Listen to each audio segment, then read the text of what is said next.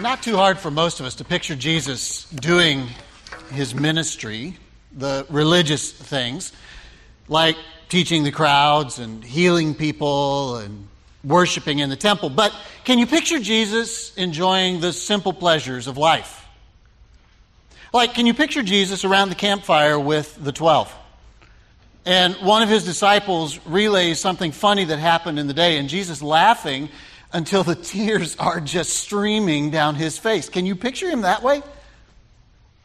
Can you picture Jesus walking along the Sea of Galilee and all of a sudden just getting mesmerized with skipping rocks across the shore?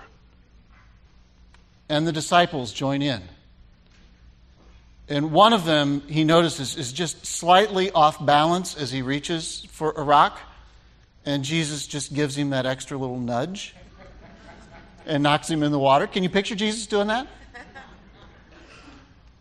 Or later that day, they're walking by the Sea of Galilee and the sun starts to set, and it's just one of those nights when every shade of color is present in the sky and they just stop and enjoy the sunset.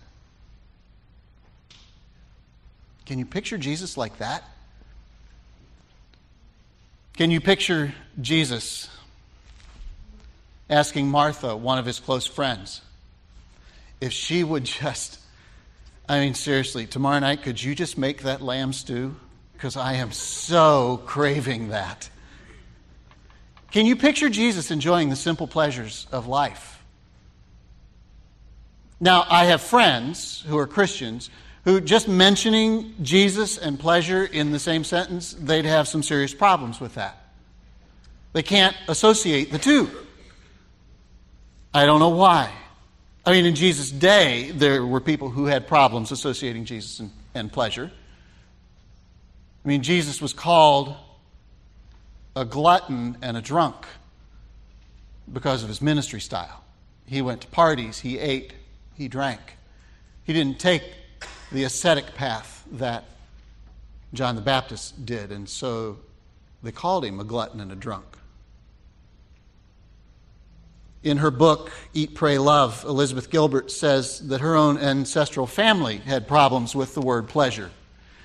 It's understandable. I mean, her dad was actually from uh, Swedish root, or her mom was from Swedish root. Her dad's roots went back to English Puritans. You put those two together, you're going to have problems with pleasure. She said that as she looked back through her family photographs, her relatives looked like that if they had ever found anything pleasurable, they would have stomped it with their hobnail boots. You have family members like that, you can blame it on them. I did a little experiment this week. Posted on Facebook that I was going to be teaching this morning on pleasure. And it said just that I felt like pleasure was something that needed to be experienced more than studied. Within minutes, a few of my 1,700 friends posted that they'd seen enough of that out of pastors in recent years. Instantly, when I said the word pleasure, their mind went to sinful behavior. Why is that? That as Christians, we instantly associate pleasure and sin. Why is it that we have phrases like guilty pleasure, sinful pleasure? Why do we ask ourselves with pleasure the question, do I deserve this? Maybe it was questions like that that drove Solomon to a little experiment, a dangerous experiment one that is recorded for us in the book of Ecclesiastes in the Old Testament. An experiment, frankly, that should have had a warning label attached to it that says, Don't try this at home. Solomon's experiment was driven by a question that I think a lot of people still have today.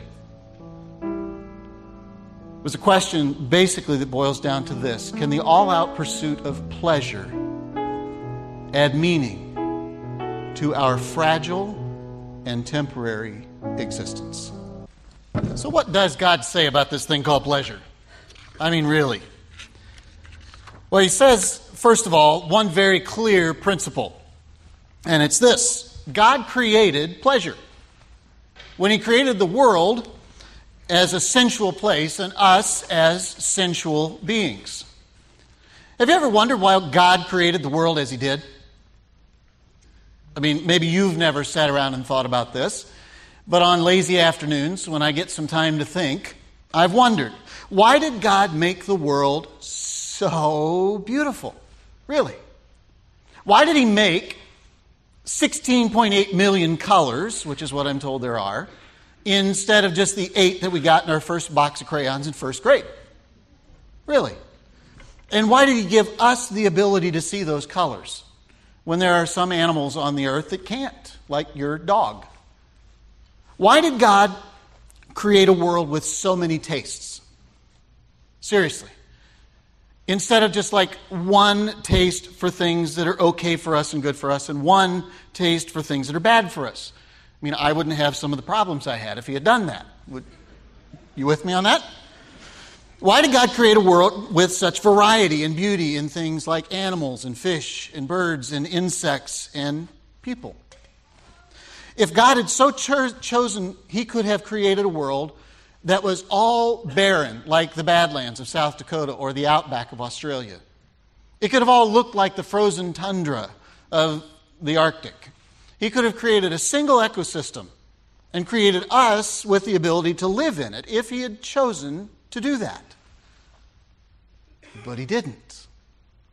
And it's pretty clear as you read Genesis that God took a level of pleasure and joy in the act of creation. And you can skim by it if you want to as you read Genesis. But when God was creating, every single day when He got done, you have to read this soulfully, but God stepped back at the end of every day of creation and looked at what He did, and He went, Oh, oh, oh, oh that's good. I mean, that's the literal translation of the Hebrew.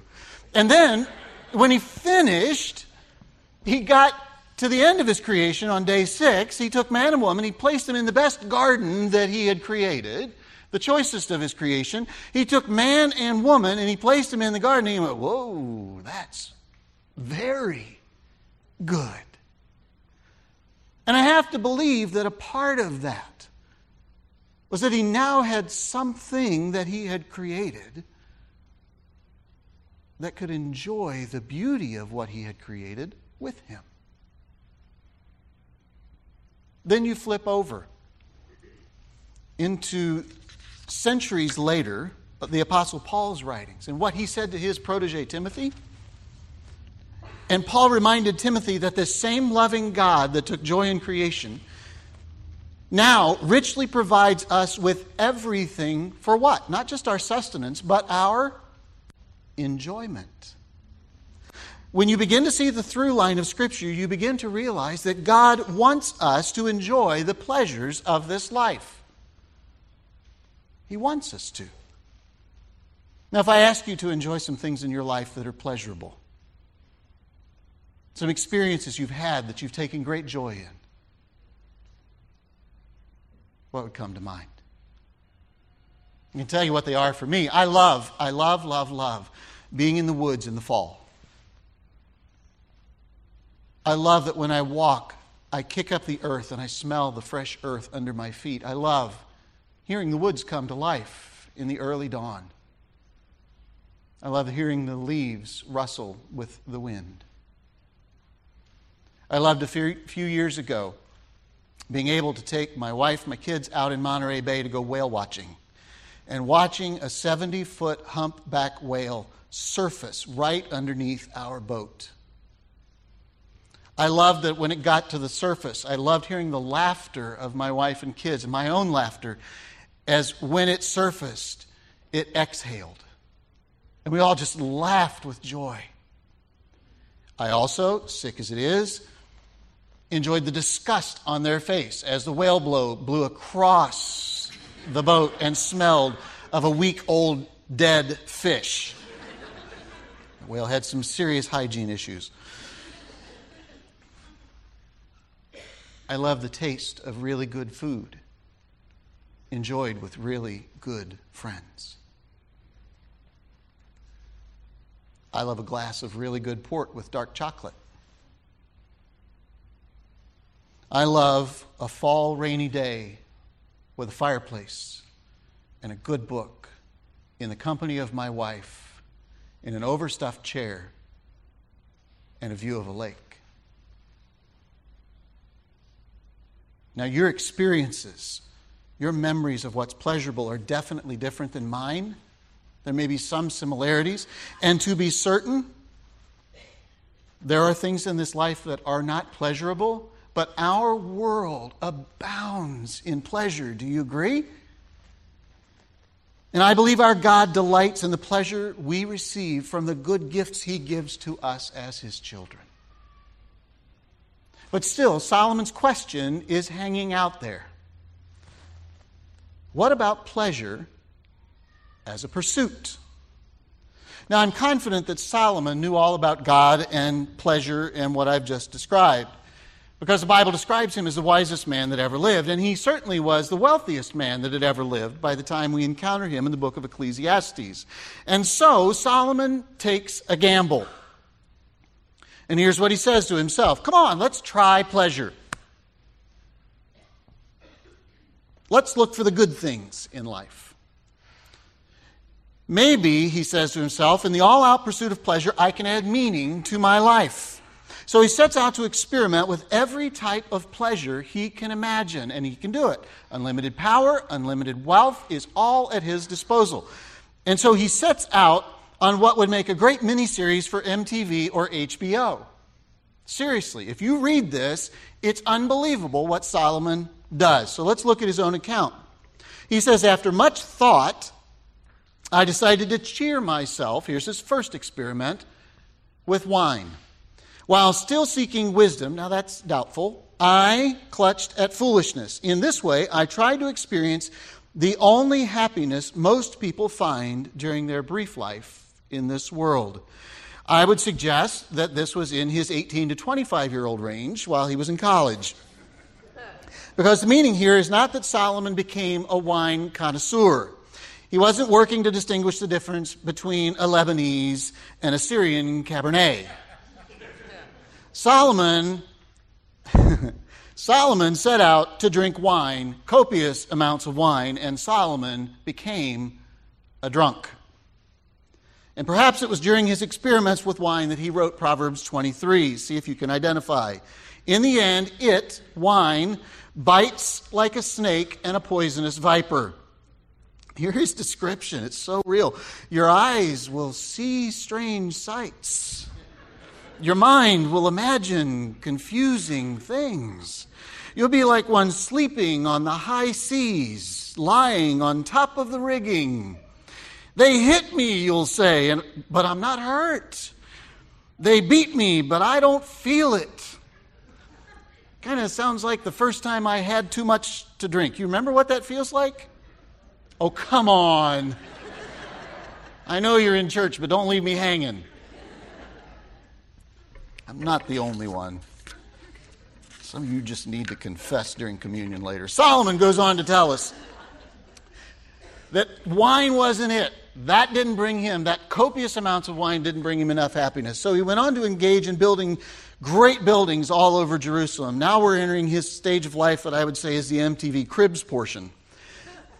So he says, I also tried to find meaning by building huge homes for myself and planting beautiful vineyards. I made gardens and parks, and I filled them with all kinds of fruit trees. I built reservoirs to collect water to irrigate the many flourishing groves because he's living in the middle of a desert region. I bought slaves, both men and women, and others were born into my household. I also owned large herds and flocks, more than any of the other kings who had lived in Jerusalem before me, which is not a huge statement because there had only been two. But still, he's boasting about it. Now, this wasn't about being a benevolent king. This wasn't about building a park district for all of the people who lived in Israel. This was selfish, self indulgent pleasure. This was about his ego, what he wanted, in order to seek pleasure. When one park didn't satisfy him, he built another and another and another. This is like his own personal Six Flags he's building, bigger and bigger and bigger. And still, it didn't satisfy him. It left him feeling hollow and empty, unsatisfied. The pleasure meter was not registering high enough for Solomon. And so he went to the next item on his list money. Now you have to understand that when he became king, he was already the wealthiest person who had ever taken the throne of Israel, who had ever ruled as a judge in Israel. And yet he set out to become even wealthier. I collected great sums of silver and gold, the treasure of many kings and provinces. And yet by his own word in Ecclesiastes 5:10, Solomon says the summation of that for him was that those who love money will never have enough. How meaningless to think that wealth brings true happiness. Now, interestingly enough, Solomon leaves out part of the story here. He's listed all of these things he's tried. He leaves out part of the story. Ecclesiastes as a book is actually the end reflection of Solomon's life. And it actually is a Greek name to a Hebrew book. It's actually ecclesia, the gathering. So he's gathered everyone together and is giving a lecture on the reflections and the wisdom of his life. He leaves out one key part of the story. When he's tried everything else, Solomon resorts to sexual experimentation. To find that, you have to go to the record of the kings, which is in 1 Kings 11. And if you read that, you find that Solomon's last experiment was sexual experimentation. Solomon wasn't happy in his marital bed. And so Solomon amassed 700 wives of royal birth. Hang on, guys, because they all came with 700 mother in laws. He also got 300 concubines. Now, we're also in Illinois where there's lots of farming. I did not say 300 combines, I said 300 concubines. Hear that, Playboy bunnies. He gathered a thousand women for his sexual pleasure. He left out that little detail when he was telling people about his wisdom. When it was all said and done, Solomon was empty on the inside. Here's what he said Here's his summary reflection on the all out pursuit of pleasure. I had everything a man could desire. You don't hear many people say that, do you? So I became greater than all who had lived in Jerusalem before me, and my wisdom never failed me. That's a suspect statement. Anything I wanted, I would take. I denied myself no pleasure. I even found great pleasure in hard work, a reward for all my labors. But as I looked at everything that I had worked so hard to accomplish, it was all meaningless. Like chasing after the wind. There was nothing really worthwhile anywhere. What went wrong? What happened? I mean, if God created pleasure and put us in this world to enjoy it, if He takes pleasure in us enjoying what He created, where did Solomon's experiment go wrong? If you remember, his experiment was about discovering meaning in life. He wasn't testing to see what brings pleasure.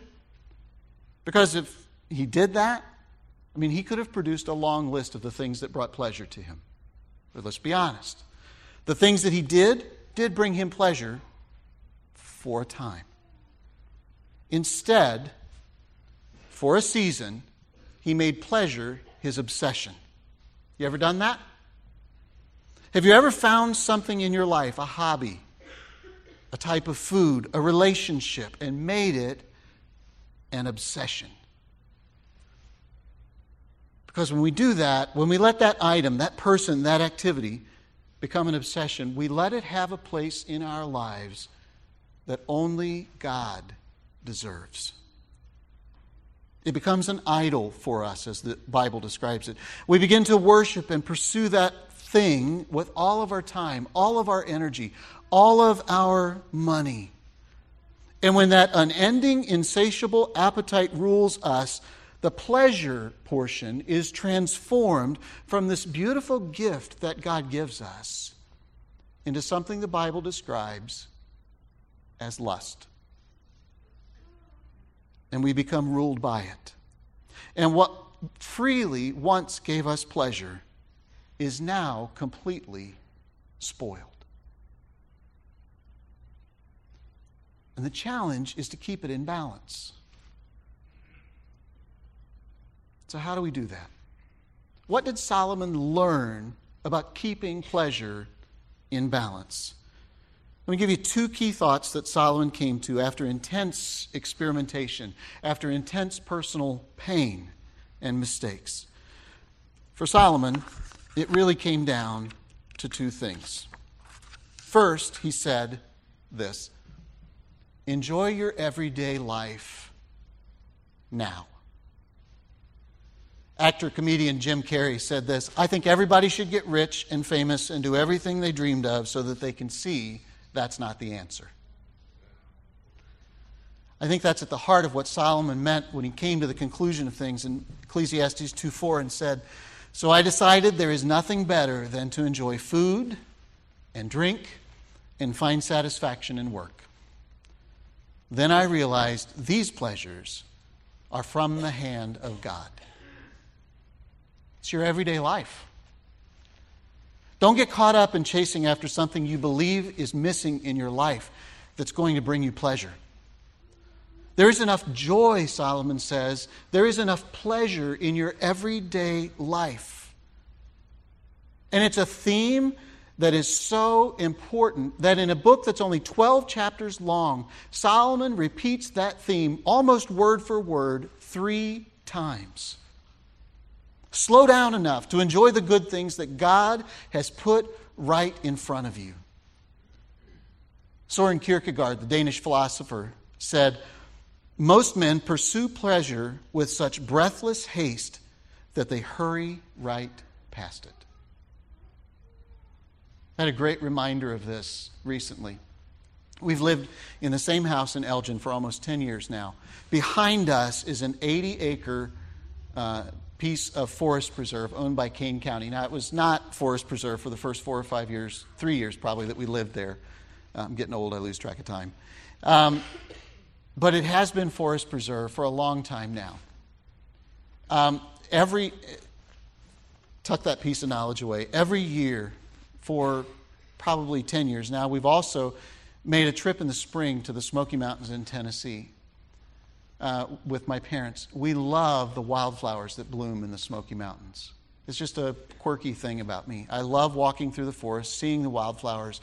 I have literally thousands of pictures of the wildflowers. Drives my wife nuts.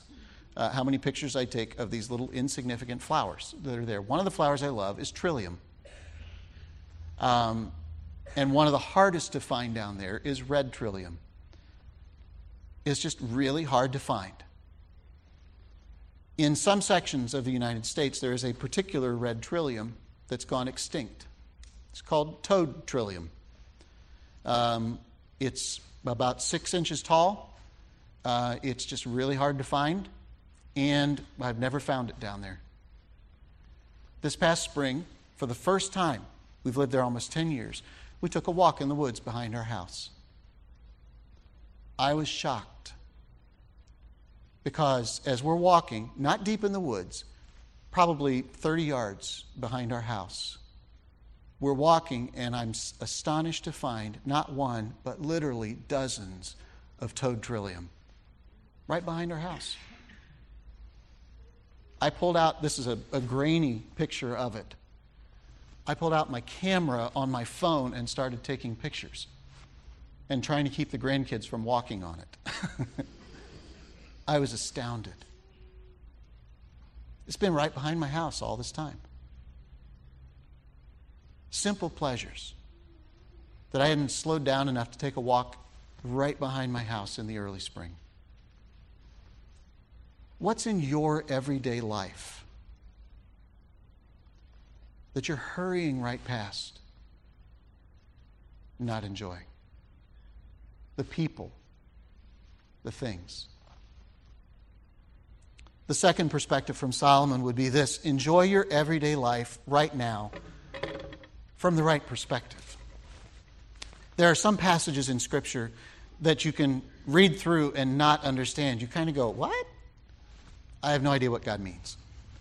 Solomon says one of those, and it's full of Jewish colloquialisms. And I'm going to ask you to do something with me now that hopefully will anchor this in your mind of the right perspective. In Ecclesiastes 4, 5, and 6, Solomon says, Fools fold their hands and ruin themselves. Better one handful with tranquility than two handfuls with toil and chasing after the wind. What he's talking about is three general attitudes that we can have in our life about engaging with this good world that God gives us and the good God that we serve. And it's really three postures we can take that are, gener- that are demonstrated by our hands. The first one he says is fools fold their hands. So just take your hands, put them together, and lay them in your lap. Folded hands in Scripture aren't an attitude of prayer, they're an attitude of being a victim. It's an attitude of kind of folding your hands, dropping your head, and saying, I'm giving in. I resign. I'm a helpless victim in this world. There's nothing I can do, and so I just give up. I'm not going to engage anymore. In the good things of God, I'm not going to try. I'm done.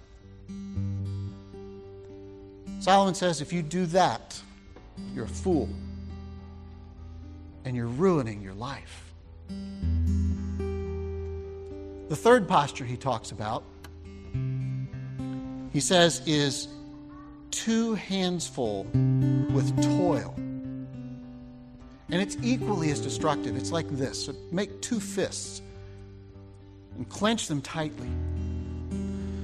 Solomon says a person like this is at the other end of the continuum. It's beyond working hard. This is the person who has it all their hands are full and they're clenching it. They're fighting hard. They're still throwing elbows, working to get to the top, and they don't even realize what's in front of them. Solomon says they can't appreciate what's around them because they're still trying to get to the top. says a person like that's just chasing the wind. It's futility. They'll never be satisfied because their hands are so full and they can't appreciate what they have. But he gives us a third option. He says there is a third option here. Better one handful with tranquility, peace. That's a posture of saying, I don't have my hands completely full, but I've got one handful. Don't have everything I wished for in this life. Don't have everything I dreamed for, everything I'd hoped for. My life isn't everything that I thought it could be. But you know what? In this one hand, I've got some pretty amazing things. Got a lot of pleasure, a lot of joy in this life. And I'm choosing peace. Choosing to be grateful for what I do have choosing to focus on the full hand instead of the empty one, and to take joy in that. You get to this one handful with tranquility posture in a couple of ways. I mean, you can get there in Solomon's path, but not many of us have unlimited power, unlimited wealth. Most of us get there other ways. Some of us get there through pain and tragedy in our lives been following a blog that was created on May 25th by two of my friends, Doug and Lori. Their dad was fishing in Ontario, Canada. His boat tipped over. They held out hope for two days that he'd be found, and since they've just been waiting for his body to be recovered. The days since have caused them to refocus, and you can see it in the words on the blog to focus on the one handful of blessings that they've got. They've slowed down a lot. You slow down, you focus on the one handful you've got when tragedy comes, when the phone call comes that cancer's there. It'll force you to do that, at least for a time. Most of us in the room this morning aren't facing those things, and so we're, we're lucky we have a choice. We have the choice this morning to be able to say, without those things facing us, I choose to be a one handful person. To see what I have and be grateful, to see what I have and take pleasure in it. To enjoy my everyday life now, not in a few years, not when I retire, not when the kids leave home, not when the baby's done with teething, not whatever you're facing. Now, I'll choose to enjoy life now. I choose to take pleasure in the simple things of life that I've been hurrying past and to say thanks to the God of the universe who richly provides me with everything for my enjoyment.